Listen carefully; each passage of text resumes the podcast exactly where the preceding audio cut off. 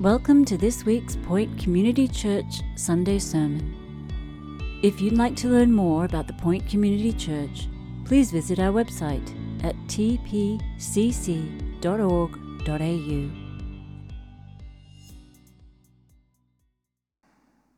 Well, what does God want from us? What does God want from you? What does God want from me? That's the question we're looking at tonight. What does God want from us? This week's question naturally flows out of last week's question. Last week, I asked the question, What do you want from Jesus?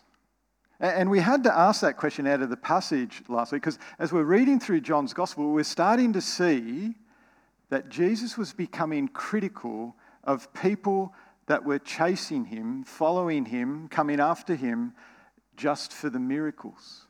Uh, we're getting more than a hint as we're working through John's gospel that to come at God just so he can fix our problems is not good. Now, this week, Jesus clearly tells us what God wants from us. However, Jesus is not just clear, Jesus is also provocative. Jesus uses a metaphor to teach us what God wants from us. And it's a provocative metaphor. It's a, a metaphor that pushed the crowd to make a choice. Open your Bible. Stop fanning yourself with it just for a second. Have a look at John chapter 6, verse 22. And then from verse 22, just follow along ch- chapter 6 and just keep going and going and going and going and going. Goes to 71. 71 verses. Laura, you're glad we didn't get you to read all of that? Oh, no, she was up for it. Um, there's a lot of verses we've got to get through tonight. And so here's how we're going to get through them. Firstly, we're going to hear from Jesus the works God expects. Then we'll look at Jesus' metaphor, the bread of life. Then we're going to look at how Jesus provocatively uses that metaphor. And then we're going to finish with a question Where will you go? So that, that's where we're headed. The works God expects, the bread of life, a provocative metaphor. Where will you go? So, firstly, uh, the works God expects. You remember last week? We read about Jesus miraculously turning a sandwich into a banquet that fed 20,000 people. What a miracle. And Jesus then miraculously left the crowd. He walked across water, walked across the Sea of Galilee. And when the crowd realized Jesus is gone, how are we going to find him? They, they chased him across the sea. Now, I'm assuming they took boats and walked around because they couldn't walk on water, could they?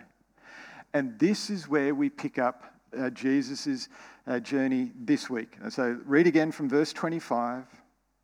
When they found him, that's when the crowd found Jesus on the other side of the Sea of Galilee, they said to him, Rabbi, when did you come here? Jesus answered them, Truly, truly, I say to you, you are seeking me not because you saw signs, but because you ate your fill of the loaves. I don't know if you've been reading John chapter 6 at home. It is a really difficult first read. It's one of those chapters where you, have got to read it and then reread it and, and come back at it again. Uh, having said that, I think verse uh, 26 here is very helpful in understanding what's going on in the whole chapter. And, and at first read, verse 26 sounds like Jesus is contradicting himself. Jesus uh, leans in with, You're following me not because of the signs, but because you ate your fill of the loaves. What's Jesus saying there? Because the sign we looked at last week was the sign of the loaves, was the sign of Jesus providing all the food. And Jesus rebukes the crowd by saying, You're not following me because of the signs, but because you want your fill from the loaves. Aren't they one and the same thing? Is Jesus con- uh, contradicting himself? No. No, Jesus was rebuking the crowd for being satisfied with the bread rather than looking at where that sign, where that miracle, where the bread was pointing to, rather than asking the question that every human being should ask. If Jesus can turn a sandwich into a supermarket, if Jesus cares so much for people, he supplies overflowing baskets full of food after 20,000 people have eaten their fill, here's the question we should all be asking What did Jesus come to give us? You see, the sign, the miracle, is pointing to a far greater need than a full belly. In verse 26, Jesus is rebuking the crowd. You're not coming to me for what the sign is pointing to. You're only coming to me for more full bellies. Jesus is showing that he is not a genie in a bottle. Now, in the following verses, as we keep reading, we're going to see that Jesus flips the question from last week. You know, from last week it was, what do we want from Jesus? Do we, do we just want more signs? Jesus is about to flip that and tell us what God wants from us. Have a look at verse 27. Do not work for the food that perishes, but for the food that endures to eternal life, which the Son of Man will give to you. For on him God the Father has set his seal. Then they said to him, What must we do to be doing the works of God? So now you can see why I opened up this week with the question, What does God want from us? You see, Jesus introduces that question for us to ask by putting a word out there the word work. What a work does God expect? See, when we hear that word work, we, we start to ask questions about, well, what is the work? Who am I working for?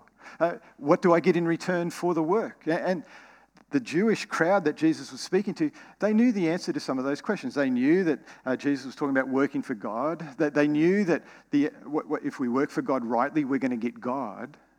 But what they didn't know is what is the works that God expects. And so they say to Jesus, okay then, what are the works of God?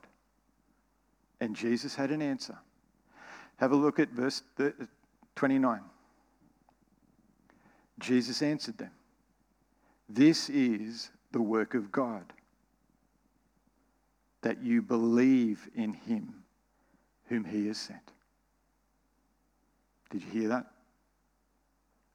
Here's the works of God, that you believe in the one that God has sent. And so they said to him, Then what sign do you do that we may see and believe you? What work do you perform? Our fathers ate the manna in the wilderness, as it is written, He gave them bread from heaven to eat. Jesus, what signs are you going to do? Really? He's been doing signs all along. He's turned water into wine. He, Last week, he fed a crowd of 20,000 people with just a little bit of food. What are you going to do for us? Jesus, after all, Moses in the Old Testament gave bread from heaven.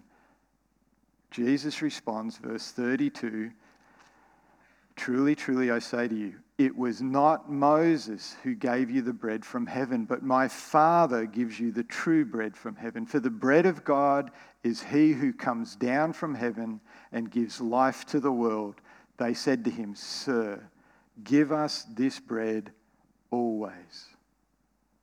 Okay, now all of you who've been a Christian for a while and you are starting to panic about this word works, you can breathe again. All right, you ready? Jesus is not teaching a salvation by works. Jesus is clearly teaching us salvation by faith, by beliefs. Jesus answered the question What are the works of God? That you believe in the Son, the one he has sent. Salvation by faith. Jesus has put belief, he's putting faith on the table. So the next question we need to ask then is what is biblical belief? What is it to believe in the one? What is biblical faith? And that's where we're going to go next. Our second heading is the bread of life. The bread of life. Jesus uses a metaphor to talk about what biblical faith is. Look at verse 35. Jesus said to them, I am the bread of life. Whoever comes to me shall not hunger, and whoever believes in me shall never thirst. So again, he's backing it up. What are the works of God? Come to Jesus. Believe in Jesus. The crowds hear that and then they push back. Verse 41. So the Jews grumbled about him because he said, I am the bread of life that came down from heaven. They said, Is not this Jesus, the son of Joseph, whose father and mother we know? How does he now say, I have come down from heaven? To which Jesus responds, this, verse 51 I am the living bread that came down from heaven. If anyone eats of this bread, he will live forever, and the bread that I will give for the life of the world is my flesh. Okay, quick recap on the whole chapter. We started last week at the beginning of chapter 6 and we saw Jesus do a miracle. He turned a sandwich into a supermarket and the, there was food left over feeding 20,000 people. It was a great miracle. And then Jesus left the crowd. He walks across water, goes on the other side of the sea. But the crowd, their interest has been piqued. They come after Jesus, they chase him. But Jesus confronts them. He says, You're only chasing me for more bread. You're not chasing me for the right thing. And so then they say to Jesus, Okay, then, tell us, what are the works of God? And Jesus said, I'll tell you. The works of God is that you believe, that you come to the one God has sent, and that you believe.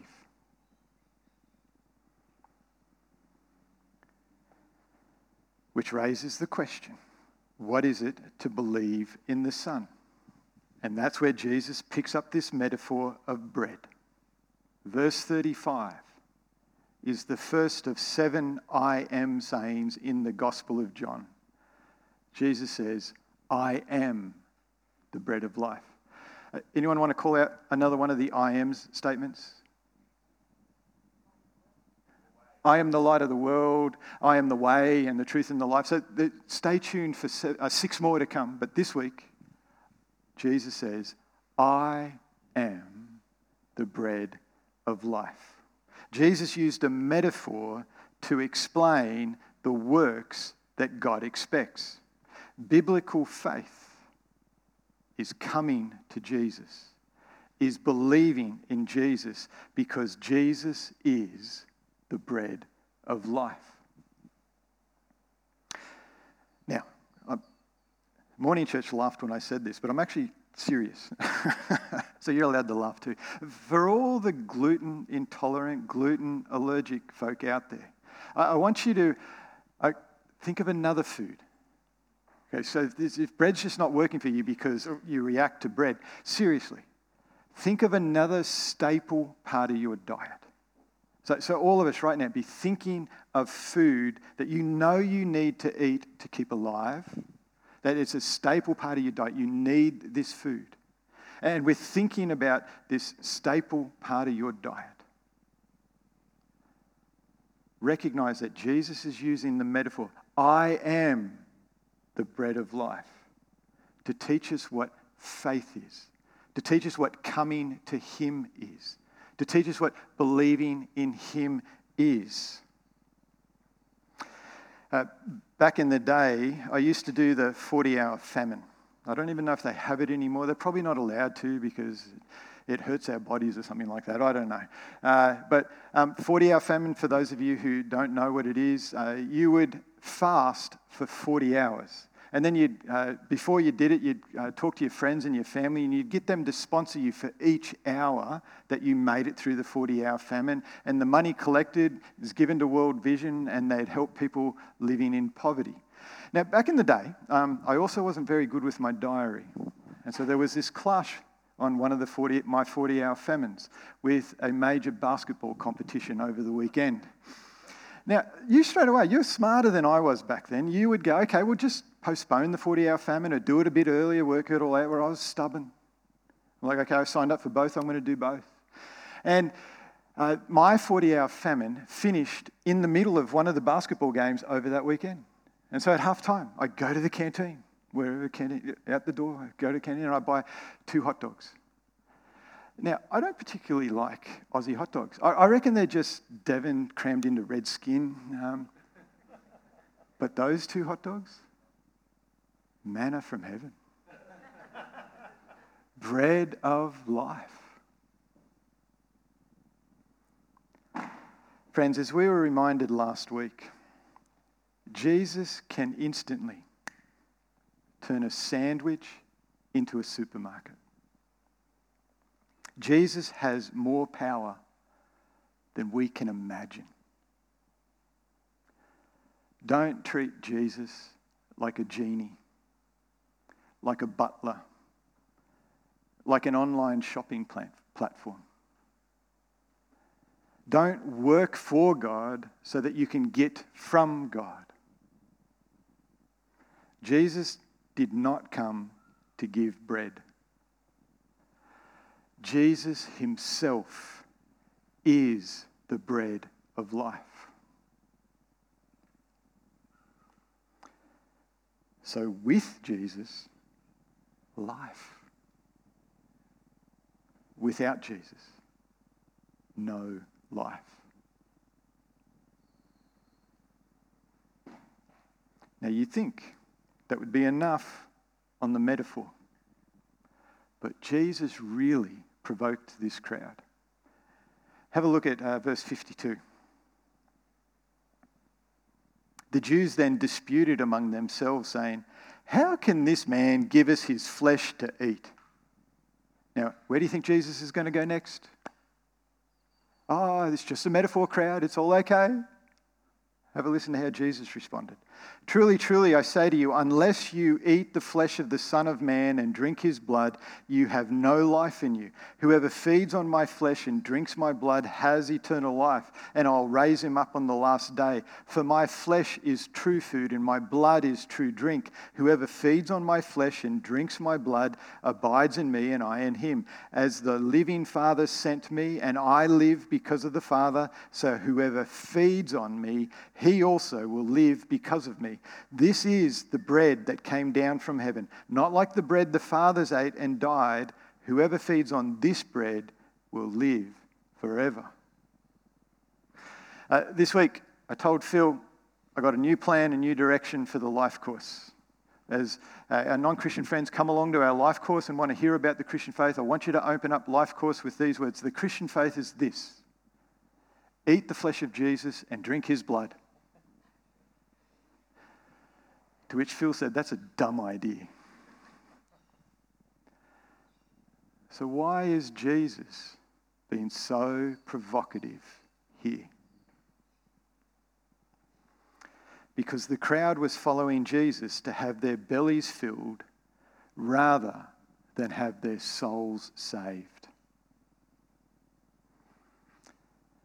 Do you remember how I said verse 26 helps us unpack this whole chapter? Verse 26 again Truly, truly, I say to you, you are seeking me not because you saw signs, but because you ate your fill of the loaves. Don't follow Jesus for the bread. Don't follow Jesus for the miracles. Don't follow Jesus just for more of those signs. Follow Jesus for what they're pointing to. He is the bread of life. Do you know God is full of love? The Bible puts it actually more blunt than that. God is love. God is compassionate and He's kind and He's patient.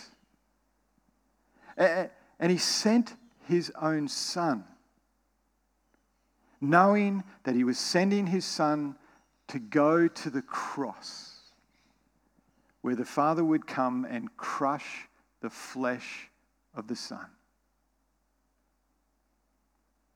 Now, Jesus, this Son, is the Son of God. Makes him equal with God. That's what John 5 has taught us a couple of weeks ago. Jesus is God. He's the Son of God. He's equal with God. So Jesus is love. Jesus is compassionate. He's kind and he's faithful. Jesus feeds the crowds. Jesus hung out with the outcasts. Jesus is love, but, and this is important, Jesus' primary mission is to save his people from hell. So if we're chasing Jesus only for his gifts, Jesus will set the record straight. Jesus is King of heaven. He is not a genie in a bottle. And so Jesus provocatively pushed the bread of life metaphor because he wanted the crowd to be crystal clear on his mission. And here's the thing most of the crowd walked away from Jesus. Have a look at verse 66. John 6 66. After this, many of his disciples turned back and no longer walked with him. And so Jesus said to the twelve, Do you want to go away as well? And Simon Peter answered him, Lord, to whom shall we go? You have the words of eternal life, and we have believed and come to know that you are the Holy One of God. Jesus answered them, I'll leave it there. Brother, sister, we're, we're on to our last point where will you go? Where will you go? Where will you go when life is great? Where, where, where will you go when you, actually life is wonderful? You, you're relationally full and life's going well and uh, just life is good. Life is great. Life is full. Where will you go? Will you be like the crowd and be satisfied with the gifts but ignore the giver? Where will you go when life is hard? Uh, where will you go when actually the relationship that you got goes foul? Mental health crushes you. Where will you go when life is hard, life is not going well? Binge watch a few shows because then you could ignore it scroll through Insta, TikTok, porn, sex, alcohol. Study is really hard. I can ignore all my problems. I'll uh, study harder. Or I'll get a job, my career, or, or become one of those rescuers. I, will rescue all these people. I'll fix their problems while I ignore all my problems. Where will you go? What about Jesus? Will you hunger for him? Will you thirst for Him. I love John chapter 6. Once we understand what Jesus is doing here, uh, John chapter 6 gives us a beautiful picture of faith. Now, it's not the Bible's only picture of faith, but in John chapter 6, what a beautiful picture of faith. Faith is hungering for, thirsting for, being satisfied in Jesus. Yes, Jesus was provocative with that crowd, but he was also patient and kind and beautiful. Bread of life is a beautiful metaphor. It captures so many of the Psalms. As the deer pants for water, so my soul longs for you. Oh God, you are my God. Earnestly I seek you. My soul thirsts for you. My flesh faints for you, as in a dry and weary land where there is no water. Your love, your steadfast love, is better than life. Oh, taste and see that God is good. I open this sermon with a question What does God want from us? We've seen how that passage comes, that, that question comes from this passage. The crowd asked Jesus, What are the works of God? And Jesus had an answer. The works of God are to believe in the one God sent. Everything God has done ever since Adam and Eve sinned has been to show humanity the importance of coming to and believing in his son. You know, 40 years ago, I devoured those hot dogs as if my life depended on them. Jesus is saying, God is saying, God has been saying through all the scriptures, devour my son because your life depends on him. So if you're not yet a Christian, we're so glad you're here. We, want you to see how beautiful Jesus is. Uh, he is so worth handing your total life over to Him because He is going to give you life bigger than you could ever imagine. And then for my brothers and sisters, those of us who have handed our lives over to Jesus, here's the great tension of our faith. The more we see the glory and the beauty of Jesus, the more we feel how little our faith, our obedience, our trust, our worship is. That, that, that, that's the tension, isn't it? The, the more we get to see how worthy He is, the more we go, oh, I'm like a little child stumbling around in the dark. Now, on the one hand, this is the fight of faith. And it's actually can be a really simple fight. Let me show you. Let me prove it. You ready? Let's do the what would you rather game. In this moment right now, what would you rather? One trillion dollars.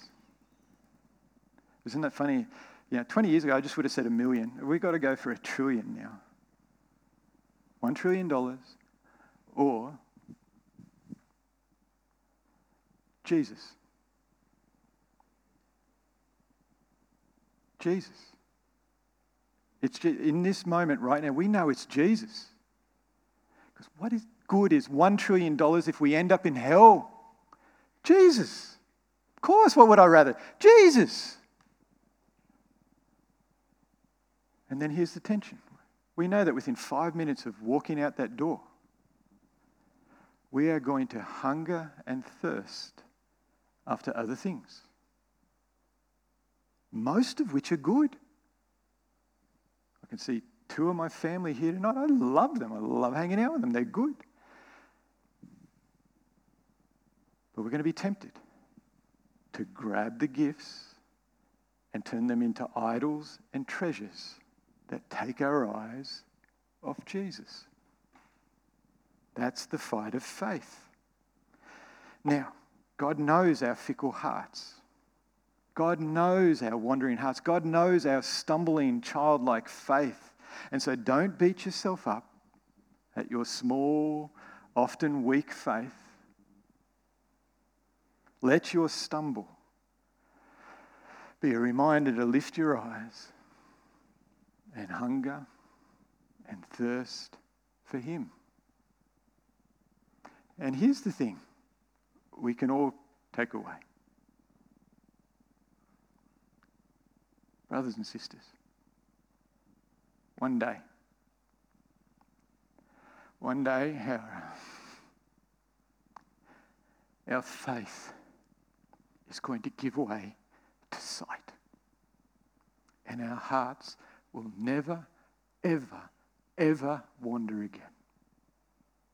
Amen. Let's pray. Oh, Father, we long for that day. Come, Lord Jesus. We long for that day where the whole world will stop and see the glory of your Son. We thank you that you sent your Son. Father, we pray for everyone gathered here right now. Would Jesus be our greatest treasure? Help us to hunger and thirst for Him. We thank you for our blessings. And Father, would we turn them around into praise for you? Father, we pray this in Jesus' name. Amen. Thanks for listening. Tune in next week for our latest sermon, or better yet, join us live at 9:30 or 5 p.m. Sunday.